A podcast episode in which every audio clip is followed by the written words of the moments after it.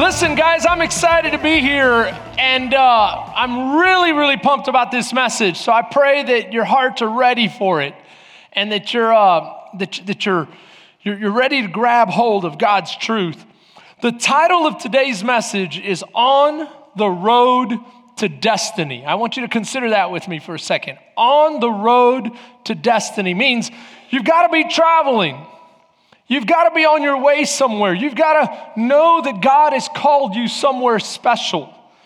And I've already given it away. We're going to talk about David and how David was on the road to being king. He was on the road to being king and he passed through a place called Ziklag. Now you'll see how that all pay, uh, plays out, but, but on that road to Ziklag, I mean, on that road to being king, he passes through Ziklag and, and there he experiences probably one of the hardest times of his life. It's where his enemy, his enemy exploited his weakness and exploited a very vulnerable time in his life and a, a very uh, uh, vulnerable tactical mistake and, uh, and robbed from him. You know, there's all sorts of money that's spent in our, in our country, in our world today for protection. There's protection uh, for our lives, there's protection for our possessions, there's protection for our finances, there's protection for our privacy, protection for our identity. And the enemy is, uh, there are people out there, thieves and, and robbers, and those that would, uh, that would try to exploit uh, others that prey on, on people's vulnerability. Meaning, if you leave an open door, they're going to walk through it and they're to they're to rob you blind. How many of you have ever experienced being stolen from, theft, or some kind of violation like that, some kind of breaking and entering, burglary, anything like that? Have you ever experienced that? Raise your hand. It feels lousy, doesn't it? It feels horrible. And, and this is the thing we spend so much money to protect ourselves. People put sophisticated alarm systems. They put a sophisticated encrypted code over their, their, uh, their personal information and over their financial uh, transactions and whatnot. And yet, I, I want to share something with you. The ultimate thief is far more interested in ste- far more interested in stealing from you in the spiritual than he is in the physical. Because this is what Satan knows. He knows that, and, and, and he is a thief. The Bible says that he comes to what? Steal, kill, and destroy. And I need you to understand something that he's far more interested in stealing from you in the spiritual. Why? Because whatever he can take in the spiritual will ultimately affect you in the physical. And before God blesses you, listen to me very closely here. Before God blesses you in the physical, He's going to speak it in the spiritual. Before He blesses you financially, before He blesses your home and with joy and peace and all of those things that, that, that, are, that are shown up in a very physical sense. How? With comfort and, and promotions and, and, a, and a nice home with, uh, with all of the creature comforts that you might be uh, used to. Before he, he establishes all of that, he's going to speak the blessing over you in, in helping you be a man of faith, helping you be a woman of character, helping you be the kind of person that, that understands his joy and his peace and is able to relax in him and not be stressed all the time, not be worried all the time. And so, this is what I need you to understand. If he's going to steal from you, he knows he can get a lot further stealing from you in the spirit because the spirit will have ramifications in the emotional and the physical. And that's the truth. And so, we need to be careful with this. And today we read about David experiencing an enemy that hits him while his back is turned, hits him while the chips are down, hits him in a very vulnerable state at a place called Ziklag. And so, read with me. In the book of 1 Samuel, chapter 30, you see David's conflict with the Amalekites. Now, it happened when David and his men came to Ziklag on the third day that the Amalekites had invaded the south of Ziklag. Now, you have to understand something. He sa- it says that on the third day. But you need to understand something that, that they didn't just show up to Ziklag. They're, this isn't a brand new place for them. that means they've been in Ziklag. As a matter of fact, I want you to know they've been there for just under a year and a half. Some say a year and five months, a year and four months, a year and four months a year and five months. They've been staying there. Now, what are they doing there? We'll get into that later. But where did they come back from? They came back from, from fighting another enemy called the Philistines. And as they were fighting the Philistines for three days, they come back. Now, let me ask you this if you've been doing a, a bunch of warfare for three days, are you exhausted? More than likely you are. How many of you have ever had an opportunity to fight in a ring, an octagon, uh, wrestling, some kind of jujitsu, uh, or maybe a good old fashioned street fight, you know, when you were a kid, right? Not, not now, when you were a kid. Some of y'all raised your hand way too quick. Oh, yeah, that was l- last night. Uh, no, listen, when if you've ever had to do that kind of, uh, of exercise, let's just call it that, you know that you get tired really quick. Really quick. So if you're sitting there and you're fighting for three days against an enemy that wants to kill you, then when you come back home, what kind of condition are you in? See, I need you to understand something because even if you win, it costs you something. Come on, as a matter of fact, some of us have that idea that, you know what, I don't like to fight, but if I am, I'm going to make you sorry you fought me, even if you win. How many of you know the enemy's that kind of a foe? He's going to make you sorry that you ever engaged him. And so I can imagine David and his men coming back, even having won against the Philistines, but completely worn out. And this is what they encounter they encounter that the Amalekites, this is very, very important because the Amalekites are not just any foe. We know from, from Bible history that the Amalekites are a treacherous guerrilla warfare uh, specialists.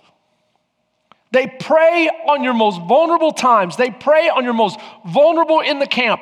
When the children of Israel were, were coming out uh, uh of Egypt, we know that the Amalekites pop shotted them. They, they picked off the weak. They picked off those that were straggling. They picked off the lame. They picked off the, the hurting. And this angered God because this is the kind of people they were.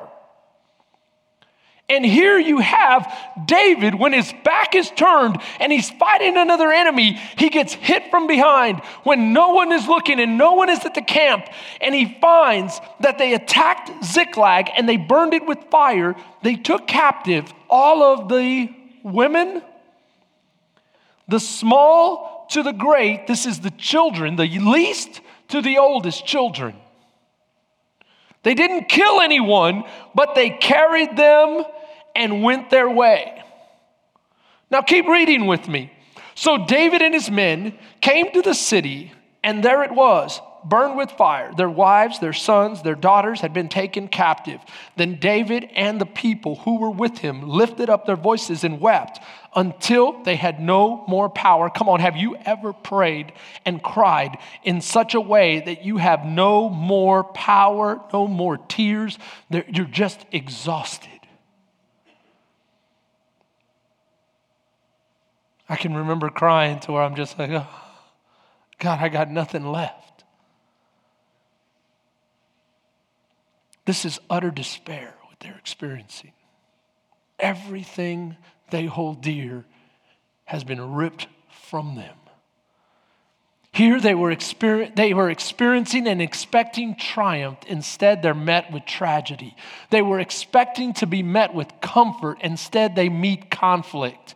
Have you ever been there in your life when, when you think you've got things going, finally, in your way, in your direction, you finally are making some headway and taking some ground only to be cheap shotted by the enemy? It can be absolutely demoralizing. Pastor, we were about to break through in our marriage, and then such and such took place.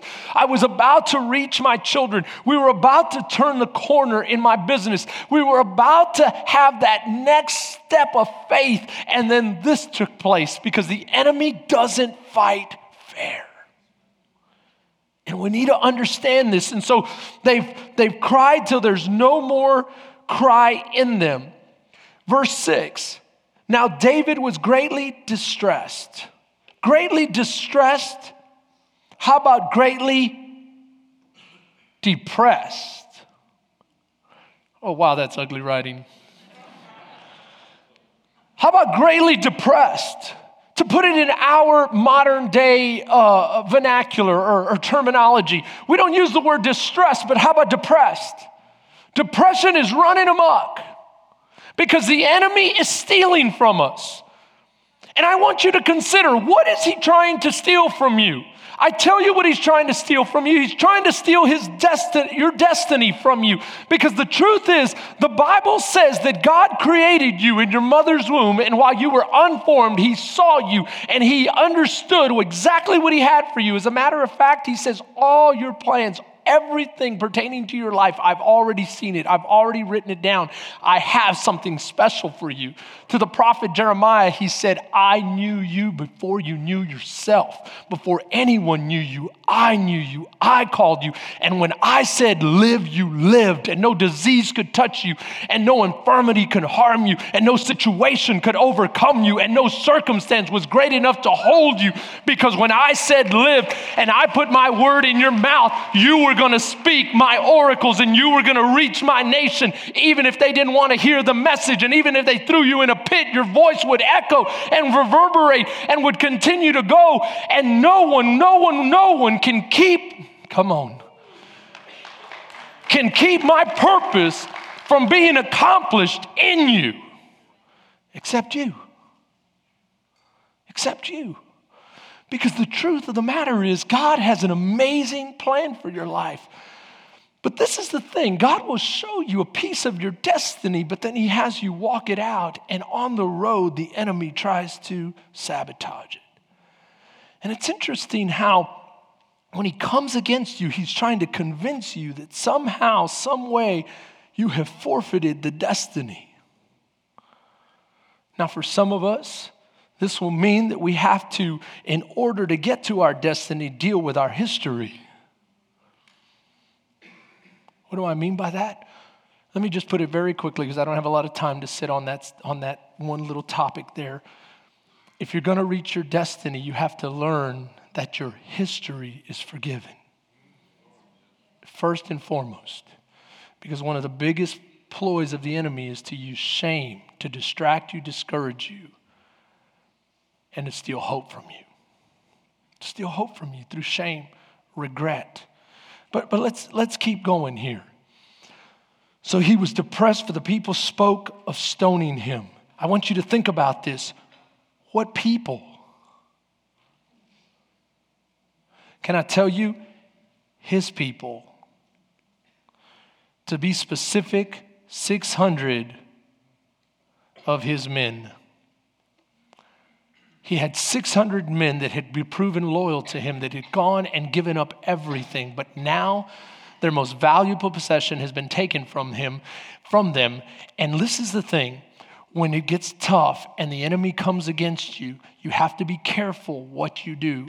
Because if you're, if you're like most people, you will be tempted to focus on someone else someone else that's human, someone else that's close to you, someone else that you used to relying on, someone else that you put your confidence in, someone else that you asked to lead you, someone else that you've been close to, someone else that you have grown accustomed to.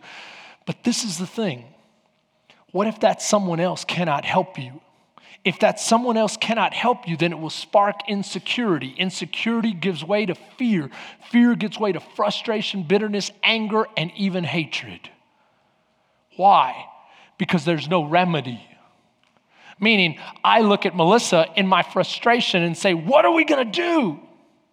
And I want her to solve it, but when I see that she has no answers, when I see that she's limited, when I see that she's powerless, when I see that she's not able to accomplish what we desperately need done, then I begin to get frustrated. That frustration comes from fear and insecurity, and it just grows and grows and grows until we're tearing each other apart. And that's exactly what's happening here because they keep looking at David. But can I tell you, David is powerless to. Who do they need to look at? They need to look at God because God is limitless. God has all the answers. He has all the power. He has the ability. He has everything you need. And so you, you, you don't need to get frustrated with each other because this is the thing. Sometimes we turn on each other when we need to be standing together and praying together to God. And so they begin to turn on him. Why? Because the souls of all the people were grieved, every man for his sons and his daughters.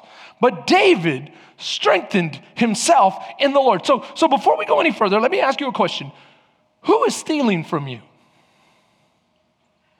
What have they stolen from you? And, and, and another question how do you get it back? How do you get it back? You say, Pastor, they've stolen joy. They've stolen confidence in my marriage. They've stolen confidence in my spirit, confidence in my, in my future. They've, they've stolen happiness and excitement to be in the home with my children during this valuable time, or I missed valuable time with my kids. And now I keep living in the history instead of pursuing my destiny. See, because this is the thing if you keep looking back, you'll never be able to move forward. And so, so many people tell me, Pastor, but I can't get over the years I've lost. And I said, if you don't get over them, you'll lose more. This is the thing God can restore to you what the enemy has taken, but you've got to trust Him for the future. You've got to trust Him. So, who is stealing from you? And how can you get it back? So, before we get there, let me just talk briefly. How did David get here? He's in Ziklag. Pastor, you said he's been there for a year and a half. What is he doing there? How did he get there? I remember David slaying Goliath. Well, what you need to remember is this is that God before he was a man called him a man after his own heart. In the book of 1 Samuel chapter 13 verses 14 and then Acts chapter 13 verse 22 Acts restates 1 Samuel. So this is a restatement here. This is the prophet, or the, uh, yeah, you can call him a prophet, Prophet Luke, or the, uh, the, the gospel writer Luke is writing the book of Acts, and he harkens back to First Samuel, and he says this He says, I have found, oh, I'm on the wrong, I have found a son of Jesse. Listen to this a man after my own heart. But wait a minute. When God speaks this to Samuel, do you realize David is a child? See, he's saying, I see the destiny. Why? Because I don't live in space and time. I see the whole lifetime of a man. And this is what I see. I see a man who loves me with all his heart. And so, this is the thing if you want a great destiny that, that God puts his hand on and blesses, you've got to have the heart to handle it. Because so many of us want what David had and David got, and we desire some of the things that we read in the Bible. But if you read the Bible, when God begins to move and to pour out his spirit, there has to be a heart in a woman that is big enough to receive it. There has to be a heart in a man that is big enough to receive it. You can't have a little heart and a little mindset and expect God to just blow it up. You've got to be ready to receive all that God has for you. You say, what, what, what, what, what, what do you mean? Then let's just start analyzing what David went through. So, David is out in the field when the prophet Samuel comes to his house. He calls up Jesse. Jesse is the father. He says, I'm going to go anoint a son in your home. He has all his sons lined up for him, right? Except one.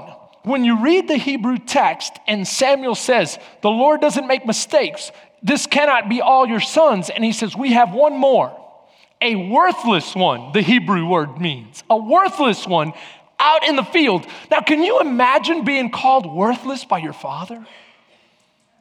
Isn't this beautiful? God tends to use the, the, the, the people the world would never suspect.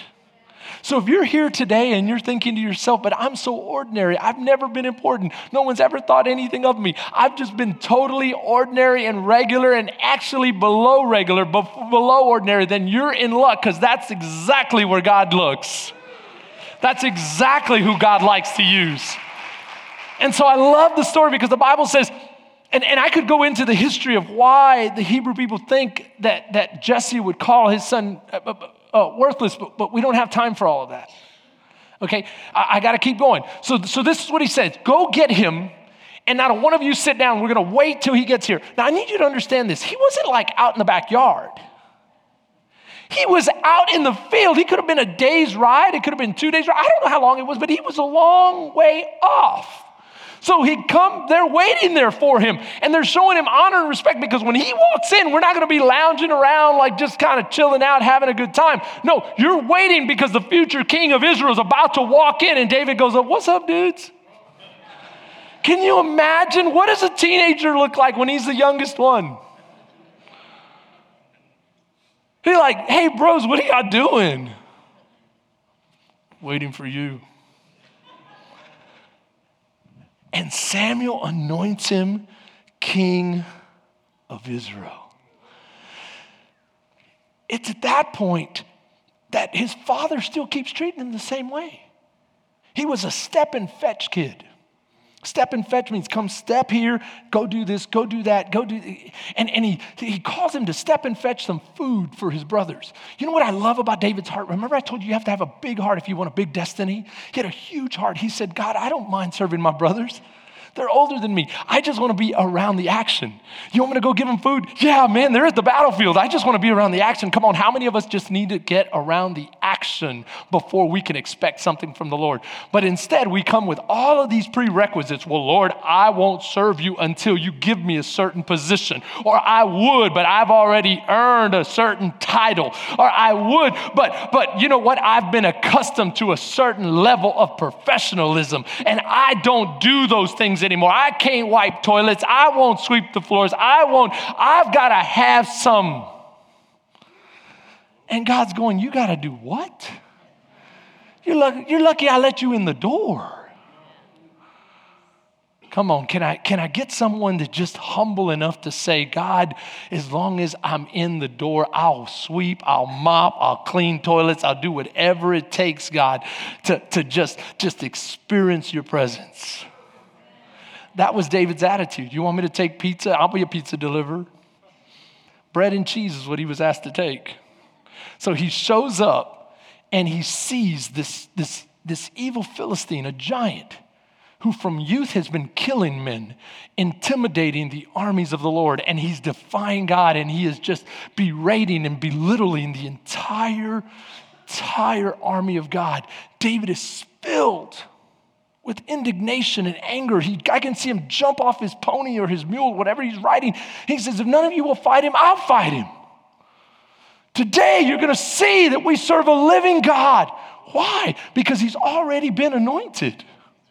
By this time, the prophet has already anointed him with oil. And, and, and listen, you'll read it a little bit later. The Bible says that the Spirit of the living God, the Spirit of God falls upon him. And the Spirit begins to move because of this heart of his. I'm gonna, I'm gonna honor God first and foremost. I don't care what it takes.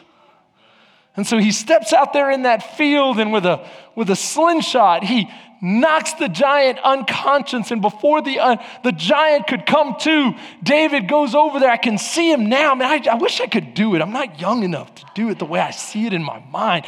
I could see him running and just like doing a dive roll, grabbing the, the, the, the, the big sword and just like, with one. Can you see it? Come on, guys. I mean, this, he's like a little 15 year old and you're like, what just happened? And then all the men of Israel go, yeah. David's like, yeah. Oh my, oh, somebody needs to do this movie already. It's just awesome. So who's been stealing from? Okay, wait, we haven't figured out how he got to Ziklag yet. So then Saul invites him into his home. You ever been invited into your home? Someone shows you love only to turn and hate you? You ever been betrayed by those who said, I'll care for you and I'll love you and I'll take care of you and I'll treat you like my own family, only to be betrayed later? And, and Saul betrayed him and broke his heart. And threw a javelin to kill him. And, and yet, even when Saul was trying to kill him, you want to know the vastness and the beauty of David's heart? He would not speak ill of his, of his king. He would not turn against him. He would not raise a hand towards him. He would not do anything but love him. How many of you have ever had a boss that called you in, treated you right, only to turn around and then try to assassinate your career, try to do you wrong, try to take from you, try to. But yet, how did you respond? Because if you want to experience destiny, you need to understand David's heart. He said, Lord, this is where you have me. I will honor this man. And so David runs for his life. And some scholars say he ran close to 20 years out in the desert, sleeping like a dog with no place to call his home. How many of you would have grown, grown weary? But David's heart was like, God, I don't care about the position, I care about the person, and you're the person I care about. See, that was the difference between Saul and David. Saul wanted the position. Saul wanted the position. When Samuel came to him, listen to me. Two prophets come and correct both of them. David wasn't perfect, Saul wasn't perfect. But when Saul was corrected, he said, I still want the position, don't take it from me. When Nathan the prophet came and corrected David, you know what David said?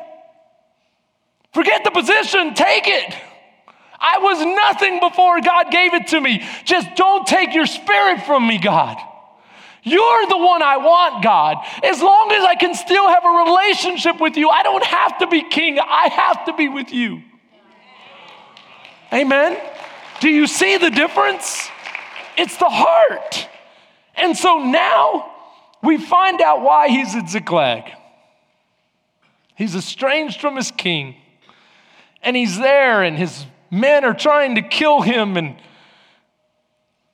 the Bible says that he turns to God. Number one, David sought after the Lord. See, the truth is, who you turn to will determine how you react. I've already told you if you return to God, it will bring out the best in you. If you turn to others, it will bring out the worst. It has nowhere else to go. When you turn to others, they will disappoint you. You will see their limitations. It will create fear and insecurity and bring out frustration, anger, bitterness, and, and the like. Some of you couples right now are shaking your heads, going, Ooh, now I know why we're turning on each other instead of tor- turning toward each other and being unified in our seeking after God. Number, th- number two, David strengthened himself in the Lord.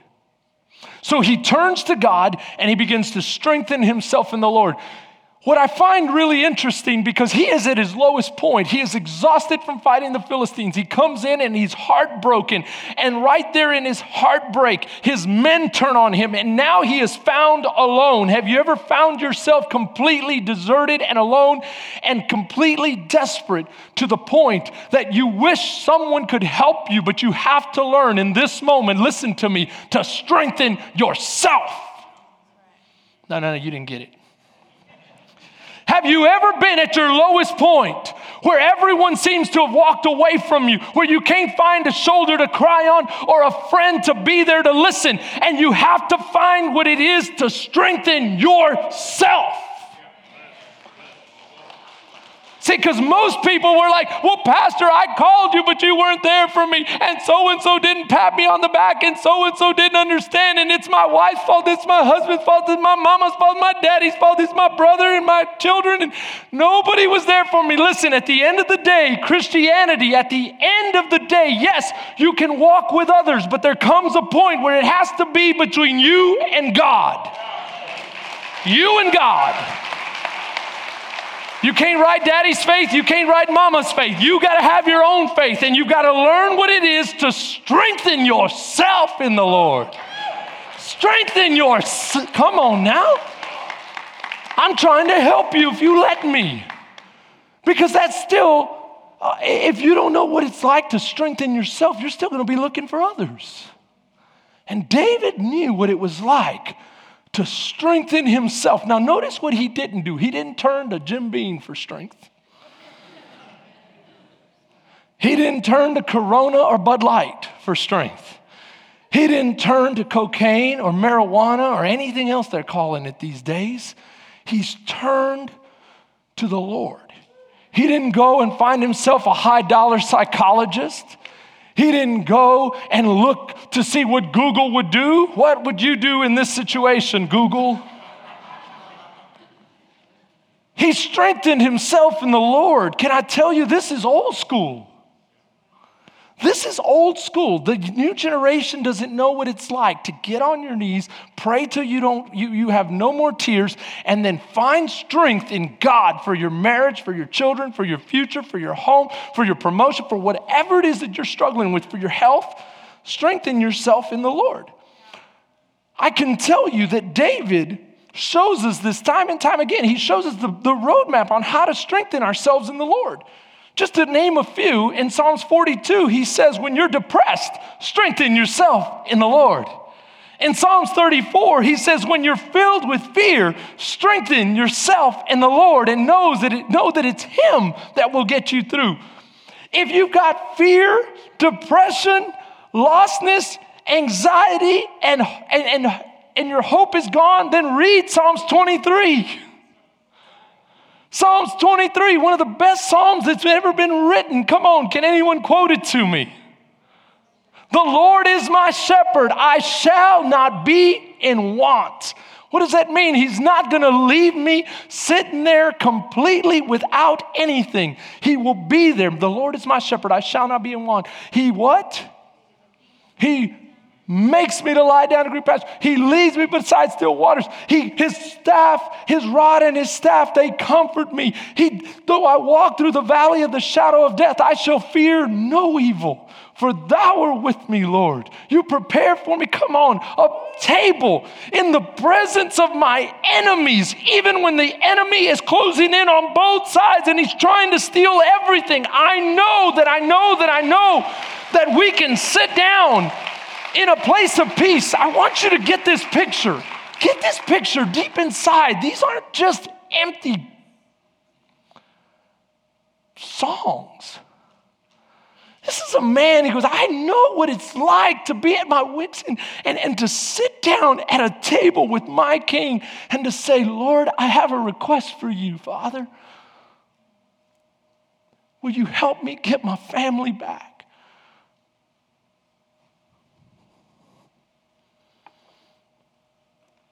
Stay with me on this. Number three, David made supplication to the Lord. That request we just talked about, he made it to God. Then David said, to Abiathar, the priest, bring, please bring the ephod here to me. What's the ephod? The ephod was a linen spiritual garment that symbolized humility and being covered by, by future tense, being covered by the blood of Jesus Christ. David was saying, Lord, I need you not to see my sin. If you see my sin, I have no reason to ask anything of you. But in your mercy and your grace, and what's mercy? Stay with me on this. Mercy is God not giving you what you deserve, grace is giving you what you don't deserve. In other words, okay, I'm not going to send you to hell because you deserve that. That's mercy. I'm going to give you heaven even though you don't deserve it. That's grace. So, God, as I put this robe on, give me mercy and grace and give me my children back. Give me my wives back. Give all of us our possessions back we're in desperate need of you, Lord. And as he puts on the linen ephod, he's symbolizing to us how we have the same authority to go before God. Notice what he didn't do. He didn't ask somebody else to pray, he didn't let somebody else handle his problem. He and God got together on their own. Can I tell you that that, that I want to highlight for you something I've already said. In, Ma- in 1 Samuel chapter 16, verse 13, the Bible says, Then Samuel, this is going back to that house where all his brothers are lined up, and he's come in from the field and he's about to be anointed king of Israel. Then Samuel took the horn of oil and anointed David in the midst of all his brothers. And watch this. And the Spirit of the Lord came upon David from that day forward. Can you see when he messed up? He said, Don't take your spirit from me, God. I, I, I, want you, Lord. I've learned what it is to walk with you and to have you with me, and I'd rather have you with me. Now, now watch this.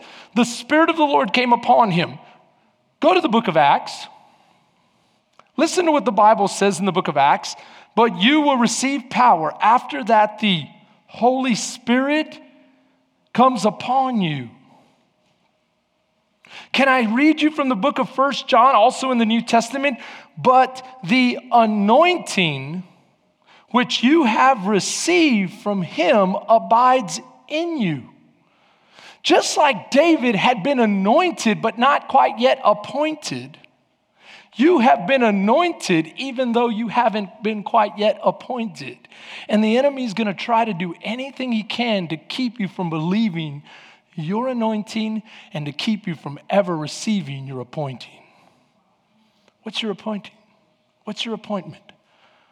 I don't know. What is God promising you?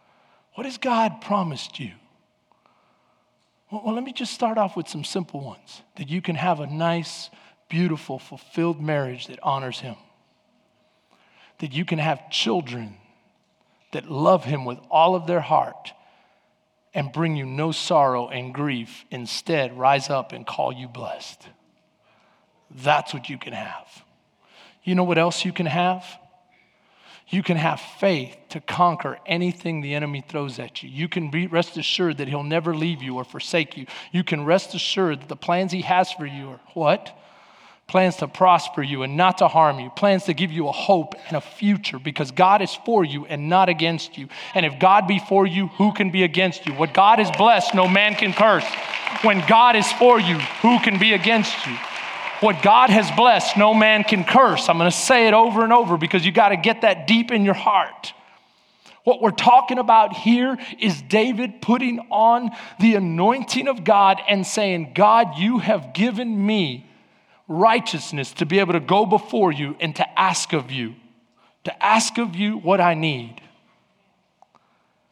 And then God said, Go. Go. So, number four, David obeyed. He obeyed. Now, come on. Let me read to you. This is God's words Pursue, you will surely overtake them, and without fail, recover all. Come on, how many of you would get so excited if God spoke to you, you would jump up and take off? You can tell you're type A's. I'm a type A, I'd go. But I'd get halfway down the road and go, I didn't ask him which way. Anyone pack, I mean, jump out of the plane and then pack the chute? You know, that, that's me. I jump out of the plane and go like, did you pack the chute? Oh, no. So I'd, I'd take off running go, where? Who am I chasing again? How am I going to do this? Where are they at? What's going to happen? Come on, how many of you would never get up the table because you're more more uh, uh, uh, detail oriented? You're like, no, Lord, you're going to have to tell me a whole lot more than just go. Can I tell you? Sometimes God wants to know you have the faith to get up and go. See, if you're praying for a job, some, at some point you're going to have to get up and actually go look for one. If you're looking to get out of debt, at some point you're going to have to get up, go work hard, make a snowball uh, chart, and begin to pay off your debt. If you're gonna, if you're gonna try to do better in your finances, then you've got to make a commitment to give your tithe and to put God first. Then you've got to start to do the things you already know. Like He said, pursue, go. I'm, I'm with you. You got to obey Him. Number five, because ultimately God wants you to experience His generosity his generosity. See, look, in the New Testament, all throughout the New Testament, the Bible talks about where the Spirit of the Lord is, there is freedom. Freedom. Freedom is generous, isn't it? Jesus gives parables like this. There was a man who was owed so much money, this person was enslaved to him. But that man was generous and forgave him. The Bible says Jesus came to seek and to save those that are lost, those that are captive, those that are enslaved, those that do not understand generosity. He came to give them generously what they could never obtain on their own. And so, before God can give you generosity, this is number five as a trick to it. You have to, you have to be generous. We've been talking about David's heart.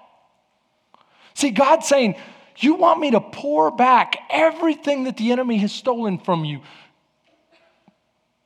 I want to know He hasn't changed your heart.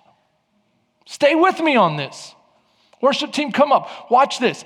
I want to know that in your fear and in this fear attack that the enemy has gone after you with, that you haven't gotten hard hearted and now say, No, I, I, can't, I can't give anymore. I got to keep, I got to be fearful. Because in your fear, listen to me, you're to try to keep what I give you back. I want to know you're still an open vessel, an open conduit, an open stream that can flow to other people. Because my blessing is not meant to be held and grudged and, and, and and be held stagnant. I want a living fountain flowing through you. See, if the enemy changed you because now you're so fearful, the minute I give it back to you, you're going to hold on to it. That's not good, son. So, this is what I'm going to do I'm going to send you out on the way, and you're going to encounter a man from, from Egypt. Now, what does a man from Egypt have to do with the Amalekites? Watch with me. He's going to be dying in need of your generosity. Come on, how many of you know what God is up to now? Are you going to be so into yourself that you won't stop and help somebody because all you can think of is my stuff, my family, my. Because if you have, then the enemy has changed your heart through his fear tactic. But David says, No, no, no, you need help. And he begins to minister to him. As he's ministering to this man who has not eaten and drank, and he's, and he's in bad shape, the man starts telling him how he got in bad shape. Do you want to know how he got in bad shape? His masters, he was a slave, are the Amalekites. Oh, this is who David's seeking. And he says, I was just raiding with them. We took everything from Ziklag, and they're headed that way. David goes, Do you mind coming with me? He says, I don't mind as long as you show me kindness and mercy. David says, I'm already doing that. Can you hear what I'm telling you? Now, now, when David catches up to them, they're drinking and partying, having a good time. He overtakes them annihilates them and recovers everything. Watch this. This is biblical here.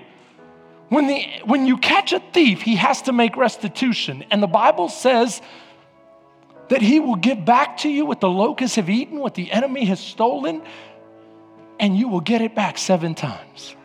So this is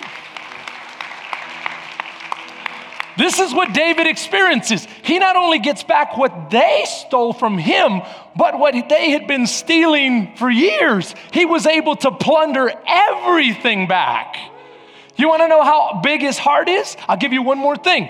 Some of the men, when they were on their way to recapture the stuff, were too exhausted. 200 of them had to stay behind. They were just too exhausted. They'd been fighting for three days.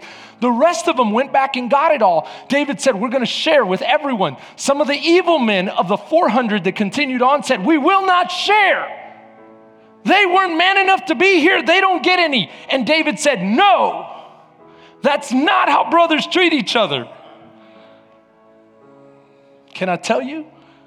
You want a God given destiny? Prepare your heart. Say, oh, Pastor, I'm ready. I'm ready. I'm, I'm sick of the enemy stealing from me. I'm ready. I, I, I, man, pray over me. Strengthen yourself.